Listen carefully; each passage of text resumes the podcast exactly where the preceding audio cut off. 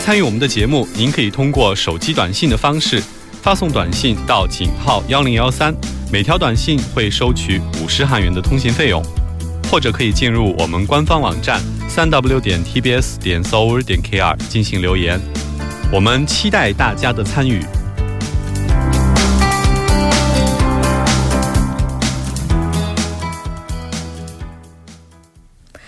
好的，欢迎回来。那接下来呢，为您带来的就是我们今天的第二部节目了。在第二部节目当中，为您带来的有首尔新生活最新动态一目了然，以及新闻字符。稍后是广告时间，广告过后马上回来。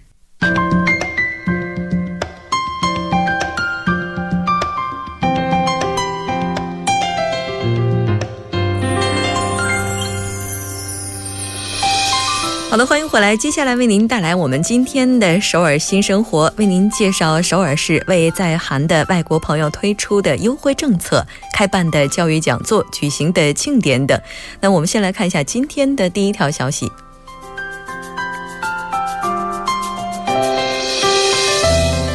今天的第一条消息为大家介绍的是金川区多文化家庭支援中心，他们为大家准备的这次活动的主题是独特才艺文化志愿者社团纳新。那这次纳新，它招募时间是从二零一七年三月二十号到四月十号晚上六点截止。那这次招募的对象是，只要您致力于社会奉献就可以，当然前提是您应该是多文化家庭的成员，或者是外国朋友家庭。那具体的活动呢，可能会有一些人偶剧志愿者活动，那并且从四月十三号开始，每周周四下午的四点到六点会进行相关的一些主题活动。那除此之外，还有壁画志愿者活动，这个时间是星期六，只有一。次，那它是从九点到下午的两点。呃，如果您要是对这次活动感兴趣，可以拨打电话零七零七四五九五幺四四零幺零八六八幺七七四三。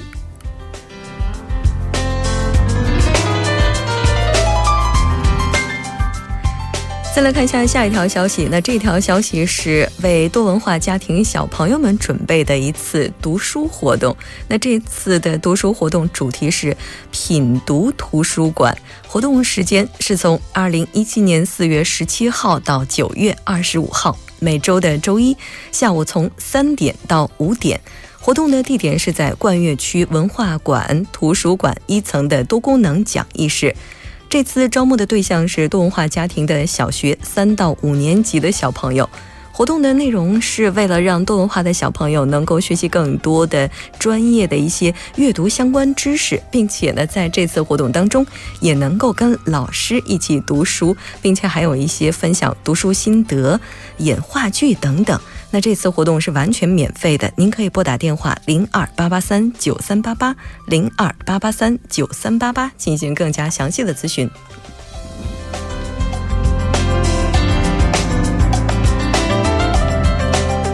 我们再来看一下今天的最后一条，这条消息是二零一七年多文化意识改善项目。这次活动的主题是梦想世界，我们是地球村的探险队。活动时间是在二零一七年的四月十二号，那在四月到十二月，那主要进行六次。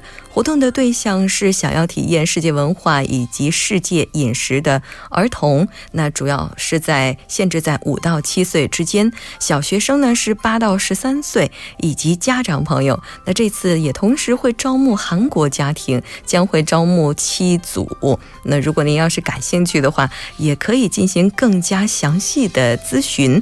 那这次活动的宗旨是希望动画家庭和韩国家庭能够携手体验来自。世界各国的文化以及饮食能够互相亲近，培养多元文化感受力，并且提高全球化的市民意识。那好的，以上就是我们今天首尔新生活的全部内容。那希望这些信息总是能够给大家的首尔生活带来更多乐趣。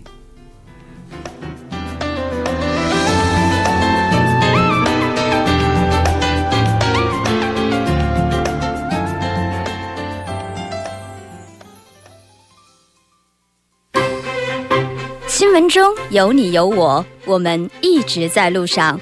您的参与，我们的动力。参与我们的节目，您可以通过手机短信的方式发送短信至井号一零一三，每条短信会收取五十韩元的通信费用。你也可以登录我们的官网三 w 点 tbs 点 c o 点 kr 收听更多广播回放。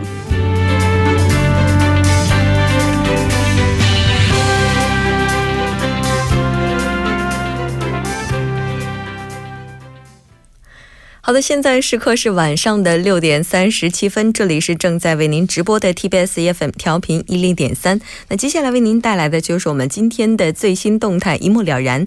在这个板块，我们将会通过嘉宾的独特视角了解最新的动态。今天我们的嘉宾是来自首尔大学保健大学院研究助理教授董科。接下来我们就把董科的电话接进直播间。喂，你好，董科。主持人你好。非常高兴能够在这一时间段跟董科来了解目前的最新动态。不知道今天董科为我们带来的动态是什么呢？啊，今天呢，我给大家带来的这个话题呢，是有关于我们一则最近的国内新闻。嗯，嗯，就是话说呢，这两天我们国内有一个高科技产品是刷爆了全球的眼，全世界的眼球啊，是吗？然后呢，占领了全球媒体，然后让外国网友们呢大跌眼镜。怎么一回事呢？对，他就是说。我们北京天坛这个星级公厕里面装了一群新的设备，嗯，哎，是用来刷脸的。你要想对，你要想用，你要想上厕所的话，你要先刷脸。哎，在韩国的话，很多公共的卫生间，他们这个厕纸都是免费提供，好像大家直接往外抽就可以了。在北京的话，要刷一下脸，然后才能用这些东西，是吗？是的。国内现在一些大城市可能已经有这样免费卫生纸了，但是可能还管理方面不是很完善。小城市呢，可能也不是太普及吧。哦，哎，但是您刚才提到这些洗手间的厕纸，我们要刷脸，这个到底是怎么刷呢？嘿，这个。你别着急，我给你把这个事儿从头到尾给你捋顺一遍。嗯，好的，挺有意思的。就说北京的天坛公园呢，它是一个非常受到游客喜欢的这么一个景点。就说不管是平时还是节假日，这人从来都是熙熙攘攘、络绎不绝的。嗯，那么人多的话呢，周边的这些服务设施你要跟得上。于是呢，天坛公园它也就修了十几座厕所，哎，都是环境优雅，然后格调清新的这种星级厕所。而且呢，这些厕所还就是。跟国际接轨，然后非常贴心的提供免费手纸的，嗯，好事儿啊。对呀，这坏就坏在这个免费上了。一看手纸不要钱，他就有人动上了歪脑筋，你知道吧？就我家厕所卫生纸也不多了，你看这公厕里厕所，这公厕里的这个纸不要钱，免费拿的，那我多拿点，哎，我不就省了自个儿钱了？嗯，哎，于是他也不管是不是真的上厕所，有些人进来，我就顺走一大摞卫生纸。那本来呢，他可能还有些人没想着拿，结果一看别人走的时候都怀都揣着这么一大兜的卫生纸，哎，他我自个儿心里也开始琢磨，那我不拿的话，我是不是吃亏了呀？你看大家伙都拿，哎，有便宜谁谁不这白占谁不占呀？结果你看就这么，哎，就这么着，这公园厕所里的免费手纸呢，就用的特别特别快。那每天清洁工什么都别的都不干，就光忙着给公厕送手纸了。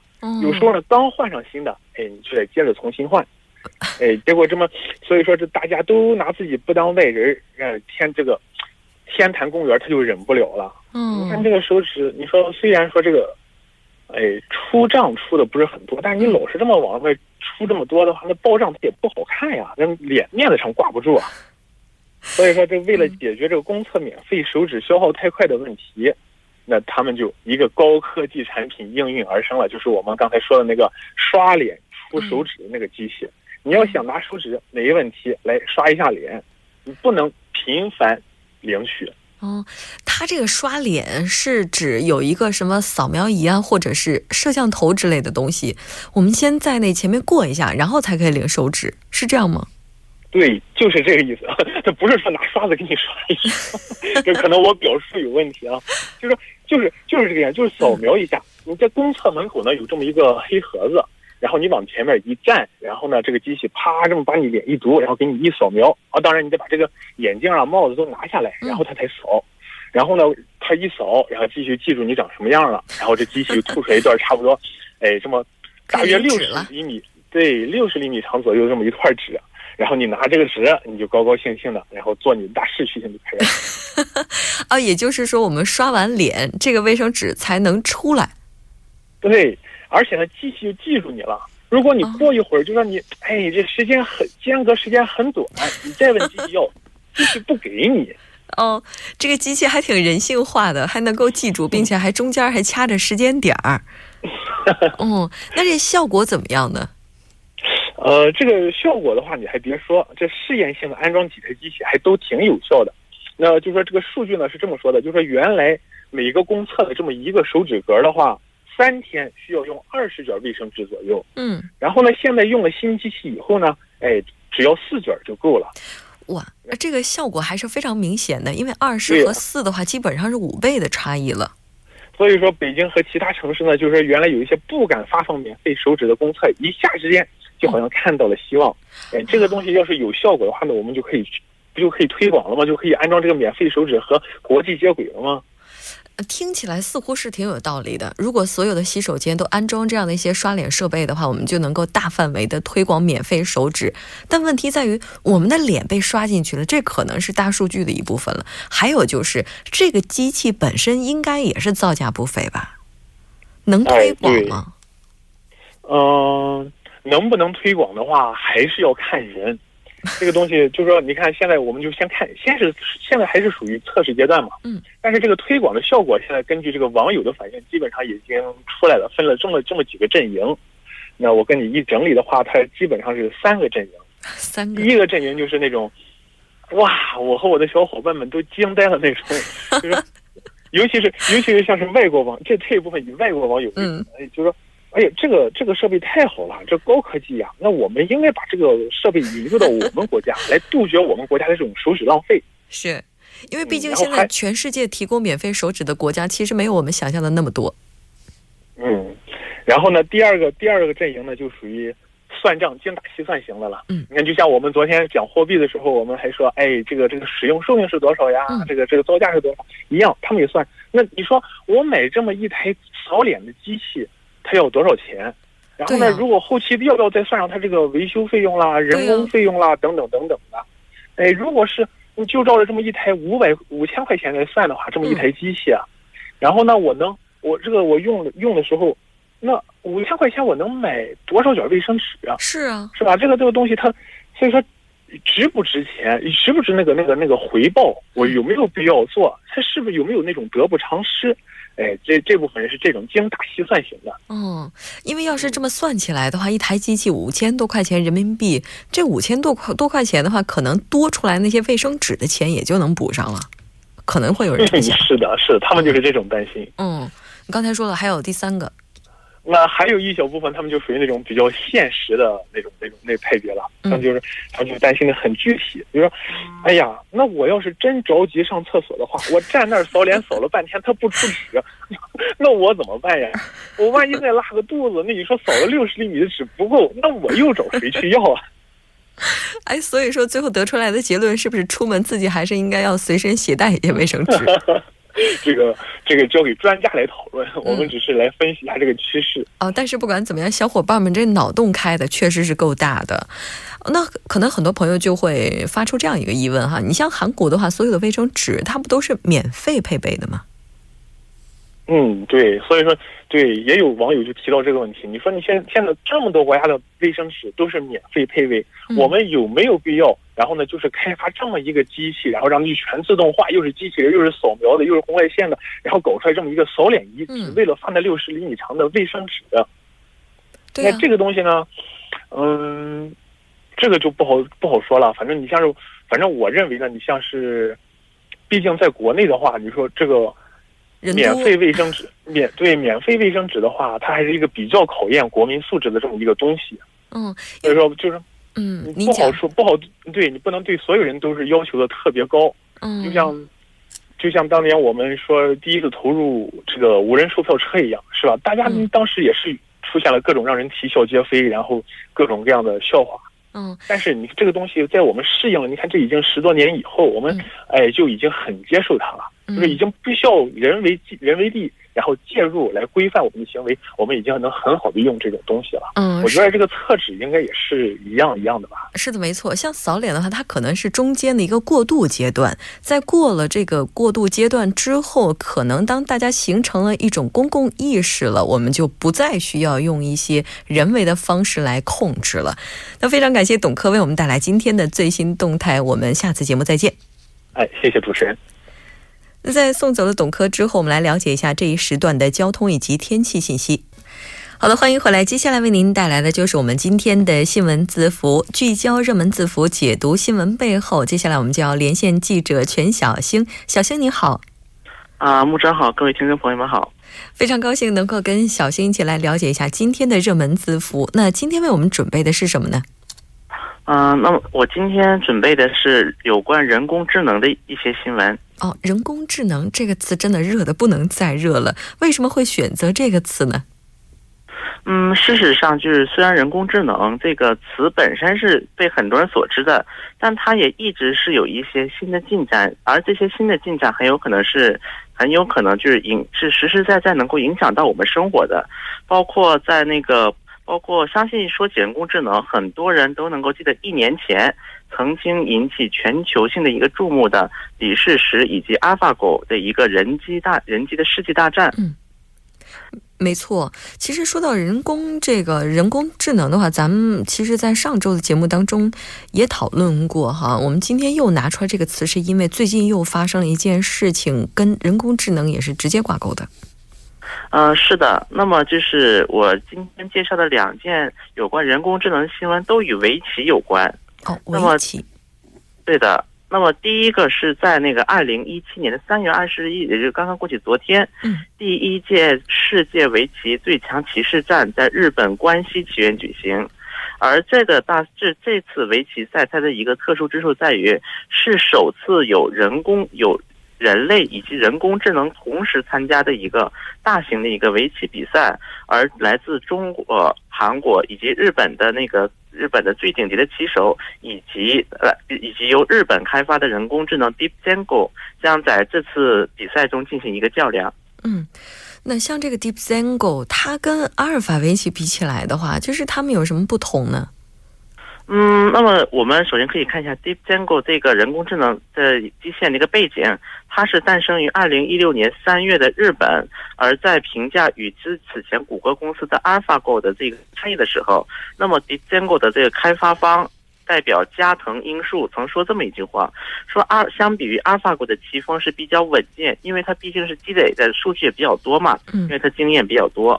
但而兼顾的它的一个整个的棋风可能就是偏更加积极一点，嗯，但有时候会因为太具进攻性而最后导致崩盘，这也是日本方面承认的一个缺点之一。与此同时，还与此同时，这个 Deep Zengo 的开发方的负责人还认为，就是快棋是对于人工智能更加有利的，因为人工智能下快棋的和下慢棋的实力差距不是很大，而人类因为有一个思考的过程，所以快棋和慢棋它的一个差距就是比较大的。嗯，也就是说，当人工智能它在下棋的时候，它就是人下的越慢，可能会越有利，因为人工智能它会比较快。是的，哦，也就这也就意味着，在最后进入读秒的时候，可能人类它的胜算就会比较大。嗯，是的，像这一点的话，在那个在第一场比赛当中已经有了一个验证，因为在三月二十一，也就是昨天，嗯，就是昨天第一场人工智能对战人类的比赛，是由中国的米玉婷九段以及 Deep Zengo 进行一个对决，而最后中国的米玉婷九九段最后获得胜利，而他在赛后也表示说。曾一度觉得自己可能会输给人工智能，但最后因为 Zengo 它的整个行棋的方式是在积极的同时，也是太具有进攻性，这么也会暴露一些弱点。那么，那么米玉婷九段最后也是抓住了对手的失误，而扭转了整个局势。嗯。因为在战术当中呢，有这样的说法：最好的防守可能就是进攻，但是当他的进攻出现漏洞之后，就有可能会一下子就整个满盘皆输。可能他输的原因有也就在这里。那我们谈到人工智能的时候啊，就会提到围棋。似乎人工智能挑战围棋的话，有一种象征性的意义。为什么最后我们选的会是围棋呢？嗯，那么就是在那么就是在那个 DeepTango 与人类进行对战的同时，在这场比赛的前几天，来自由中国腾讯开发开发的一支那个围棋人工智能程序叫绝艺，它首次参加了。是具有传统权威的计算机围棋比赛，并且一路过关斩将，最终获得了那个第一名。那么，为至于为什么很多机器人会，包括人人工智能，它会盯向围棋，这与围棋的一个规则是有关系的。嗯，围棋我们虽然看上去是很简单，就是黑棋白棋在那下，对，但因为它比较精妙，而且富有思想深度，在几个世纪以来都牢牢抓住的人类的。想象力，就比如说此前 Google 的 DeepMind 就是深蓝，他们在开发 AlphaGo 的时候，也是曾介绍说，围棋的探索空间是漫无边际的，比围棋棋盘还要大一个谷歌尔。这里的谷歌尔它是一个数量单位，是十的一百次方。嗯，这数字相信很多听众朋友们听的也是没有感觉的。嗯，它这个就是最简单的来讲，就是比宇宙中原子的总数量还要多。哦，当时变成一百次方之后，喂，嗯嗯，喂，您请讲。啊，好的。因此，就是传统的强力人工智能方法，也就是就是传统的一个思路，为所有可能的步数建立一个搜索树，然后一层一层这么往下推理。这种方式在围棋游戏中是行不通的，所以这也被称为。为人工智能的一个最大的挑战之一。嗯，不知道未来人工智能，然后一直跟围棋进行挑战，现在的这些棋手会不会失业？哈，但是不管棋手会不会失业，人工智能到目前为止，应该说给人类带来的变化已经太多了。嗯，是的。那么就是像我刚才有提到的，有关那个腾讯它的一个决议这么一个人工智能的这么一个系统，它虽然现在。它主要的作用是在于是下围棋这么一个作用上，嗯，但是就像此前那个腾讯公司的董事会主席马化腾就对这个也是有一种表述的，他他表示到，其事实上腾讯的这个 AI 系统是为腾讯各产品的业务提供一个技术支撑，包括我们所经常用的微信，嗯，包括经常用腾讯新闻，谢谢小星，好的，谢谢。好的，我们稍后在第三部节目当中再回来。